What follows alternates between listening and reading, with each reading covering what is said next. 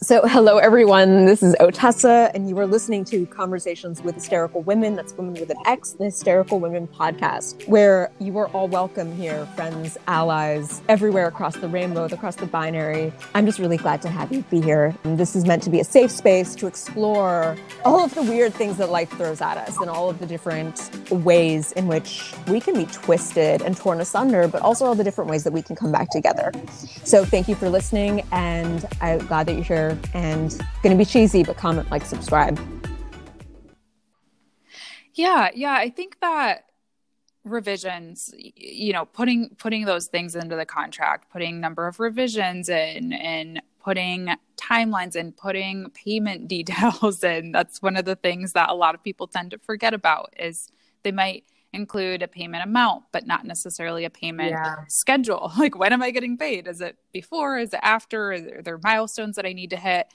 Um, I I actually always recommend this tool. It's called AndCo. It's just and.co to new freelancers, and it's kind of what I started basing my contracts off of. It has some great templates on there. Uh, and they cover a lot of those things that you you don't think about. Because when you're first accepting a project you've never done this before. You're not you know you don't think about those little those little details. So i mean there's there's there's all kinds of small little things. Another thing uh, for me is hours of availability. So yes. i'm right i'm not oh, necessarily oh, yeah yeah. I i mean i get have received 10 p.m. phone calls before. I've received DMs to my personal Instagram about a project, uh, you know, just all of that, you know, detailing and making sure that your client understands how you're available, when you're available, uh, the hour, you know, the the turnaround time for your communication. So I'm I'm definitely an under promise over deliver type person. I'm happy to hop on a call with a client. I, I don't want it to seem like I'm not, but you know, place and time, 10 p.m. for a non emergency isn't really necessary. Uh, so, yeah, detailing all of that stuff is super important. Yeah, because we definitely know that you offer um, coaching, which is really awesome, and there's some really great testimonials yeah. on your um on your on your webpage. So can you just give everyone like a, just a brief oversight of of like what you do as far as coaching and yeah and stuff? Yeah, so I I you know started a YouTube channel and a podcast and all that. Really just detailing my freelance journey and giving tips and advice on that. And through that came an online course, uh, which really just teaches people how to start their own freelance social media management business. And then through that, I started to get a lot more questions and kind of next level questions. People were really growing with the course and they had gotten past that starting their business point and then now they were having client questions and workflow questions and things like that. And so i decided to start doing one-on-one coaching. It's been a couple years now since i started doing that and it's been so valuable. Um, it's really become kind of my favorite part of my job honestly. It's yeah. just great to have that connection and to have that impact on people. So uh, i do a three month program and we go through we meet every other week and then on the off weeks they get a workbook and you know worksheets and things to work on in their business to really develop their brand improve their client relationships acquire new clients work out their pricing issues all of those things. So it's been it's been really good. Wow. That's pretty amazing. Yeah. And where can people find you if they're interested in potentially working with you? Yeah. So if you're interested in any of the coaching or online resources, I have a ton of free YouTube videos and podcasts and all that. You can find all of that at latashajames.com. And then my business, if you're interested in social media management or any of the other fun things that I do, it's just called James and Park. So jamesandpark.com. Awesome. Thank you. Yeah. So I have a sort of, because I'm sorry, strange question, but you had mentioned about um, you know, clients suddenly popping up in your DMs in your personal account. Yeah. Um, I was talking to someone else recently um, about how we felt like our personal well, first, and actually, and I even talked about this in the beginning about like your you no longer have a personal Instagram, even if it is your personal Instagram. Right. So it sort of harkens back to that. Um, and my friend and colleague and I were discussing um, how you know, obviously, like you're not going to put when you're sick on your Instagram. Right. Right. Like no one wants to see that. um, and you're if you're sick, the last thing you want to do is like do a post about it because you're sick. Yeah. You know, you're trying to find your medicine and like keep fluids down or something. Um, and it just experiences with um, let's say that like you are sick or you were sick and you maybe you're just like oh it's been a while since i've posted or I, I went to this event and it's time for me to do an event recap or maybe like you're really not feeling well but you have to cover an event hmm and so you go to the event and you know you post about it like you're supposed to even though you're like doggone tired and then getting flack about it from people who follow you like i thought you were sick Yeah. Or people not understanding the concept of scheduling posts. yes. I've, I've got, Right. I've like gotten i'm not i'm never actually where i am Right. the, in the photo. Like yep. Yep. Oh yeah. Yeah that's a challenge. And i mean i i don't know that i have a great answer for that to be honest because it's definitely something that i still struggle with.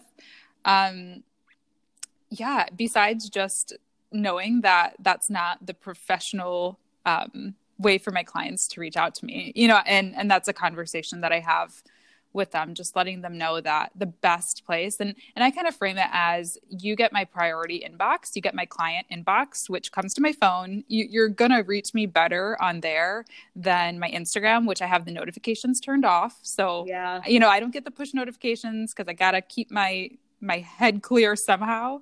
So I kind of frame it that way like you're getting my priority inbox and reach out to me there uh, but yeah, I mean, I, I've definitely still had those situations sometimes where it is like I'm sick, and then a post goes up because it was scheduled, yeah and it, you know they don't really understand that, and and not just clients, but just people in general who send me DMs or something might not understand. Well, why is she ignoring me? It's like I'm not ignoring you. I I really didn't post that. It was scheduled to go out a couple days ago.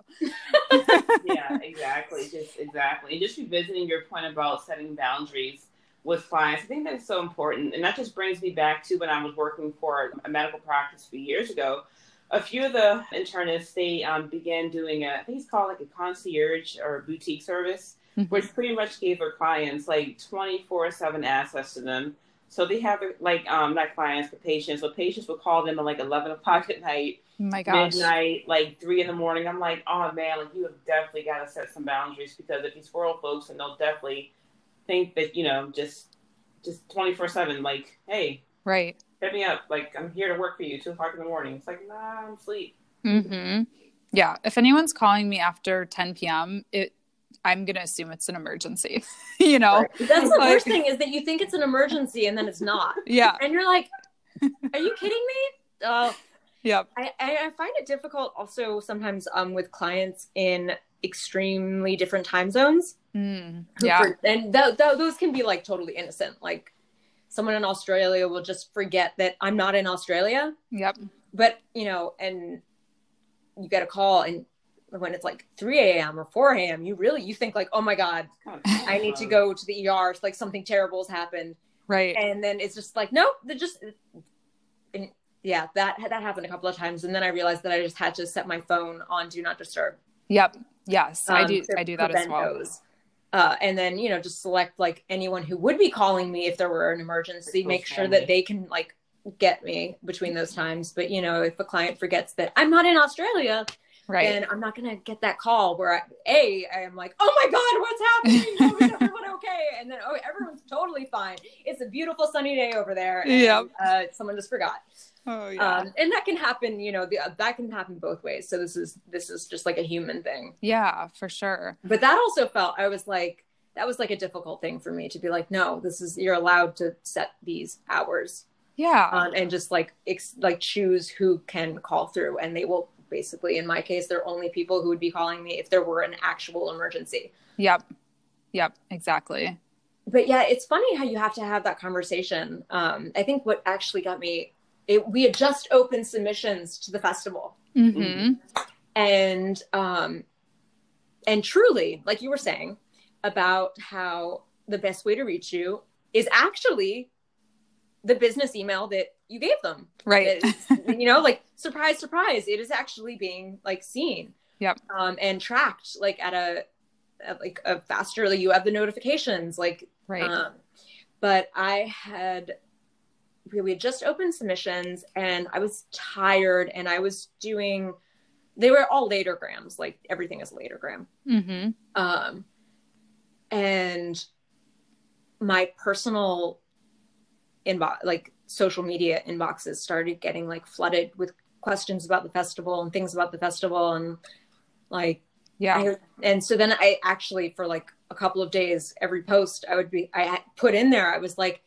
and this is a latergram, everyone. Like I'm actually feeling unwell until my friend who was a digital marketer was like, um, you know, let me tell you another way to handle this. and I was like, oh, and, and what she said was, you know, just tell them that they will receive like all the best, like up to date information regarding marketing and social media, like next week.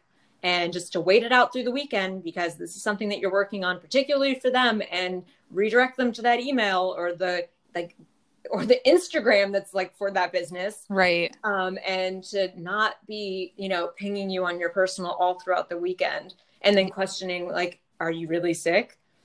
right. Um, yeah, I got super triggered over that. Oh yeah. And I was yeah, unfortunately I had a friend who was in digital marketing and she was like, instead of just putting this is a latergram, I'm sick on all of your posts this week because you're pissed off. Yeah. like, I would recommend doing this other thing. And I was like, oh, that was so smart. That's why you do what you you're really good at what you do. Yeah. Um i was like yeah that's that's what i should have done. Yeah. But, yeah the doctor's children are always sick. Um so it's a hard thing to remember for yourself. It was a great thing to be told though. For sure. And i and i think there's just a certain level of i don't want this to sound negative but you kind of just have to not care as much either i mean obviously if my client has an issue then I'm going to care and I'm going to take care of things and, and redirect the conversation. But if, you know, I get a ton of questions, just, oh, you posted this YouTube video four years ago. Can I ask you a question about something? And obviously, I care about those folks, but I can't spend hours and hours and hours in my Instagram DMs yeah. every day. So you you know, you just have to set set boundaries. You know, you have to let people know that leave a comment on my videos if you have a question about a video, don't come to my DMs necessarily, or just understand that there might be a delay and I might get to them in a couple weeks. You know, if they're yeah. not urgent things, I, I, might get to them in a couple weeks when I have the free time and when I when I'm in that space where I want to check my DMs and I'm wanting to have conversations. I, I don't always have that time or that desire to spend on you know DMs. yeah, and I think that's also something that like if I were looking back on, I would have like baked into my process. Yeah. Because I'm just doing it now. Yep. Um, because obviously Instagram didn't exist. I remember when Twitter came out.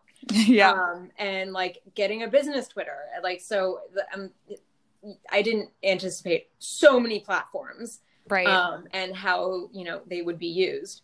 But I think that yeah, a lot of this like is something that you can retroactively bake in in terms of like really, this is the best way to reach me. Yep. Like, and say it three times, and three times generally does the trick. Mm-hmm. So For sure. When you first started out, like, did you find yourself ever compromising, like, on your rates? Like, because, you know, like you said, when you first started out, you're often zealous and you're just so excited to get this client. So, did you ever find yourself, like, accepting work below your rate just out of zealous and, you know, wanting to just, you know, just being so excited to have a client like starting out your early years? Yeah, absolutely. I mean, I, I like I said, I think my first freelance gig was $20 a blog post. It wasn't making me rich by any means, but you know, I do think that there is a bit of compromise involved too because it was great experience and it was portfolio work and it it was a healthy environment. So I will say that it wasn't uh underpaying and being really toxic. So for me it was a mostly positive experience i i talk a lot about portfolio projects i think you got to start somewhere and mm-hmm. it is really hard to to uh you know charge a full rate for something if you've never done it before right. so i definitely especially with with video stuff i would often get referred by friends or you know friends would own businesses and i worked with authors and things like that and I would definitely give them deals, if you will. But they were my ideal clients. So Yeah. they were really good portfolio pieces. They weren't Mhm. just anybody who wanted it who wasn't going to be a good case study, a good portfolio piece. And I also think w- if you're doing it strategically and either working with nonprofits, that's another thing that I would do a lot is work with nonprofits or um, charitable organizations and things like that. So I could kind of justify it by, well, it's me sort of giving back too. Uh, so doing it with good reason, doing it strategically, I think is important, and not just giving anybody who asks for a deal a deal. Right, I agree. Yeah, that's kind of kind of the position I'm in. I was just hired in my freelancing affairs. I was just hired by a guy I know personally who runs a nonprofit. He's a music instructor, and um, he wants me to, to produce a short documentary for him, which is exciting. So I'm, I'm all with you. Yeah. And um, personally, for me, like starting out, like I'm super blessed to have like friends and family and friends of family who, you know, are willing to trust me and to allow me to continue to build my portfolio. You know, until you get to the place like you are, and even Tessa, you guys are both pretty seasoned, so you're at the place where okay, now I have a strong portfolio because I worked my way here. Now here is the rate because I've earned this. Like I've worked my way up here. So But Yeah. you still have to fight for it constantly.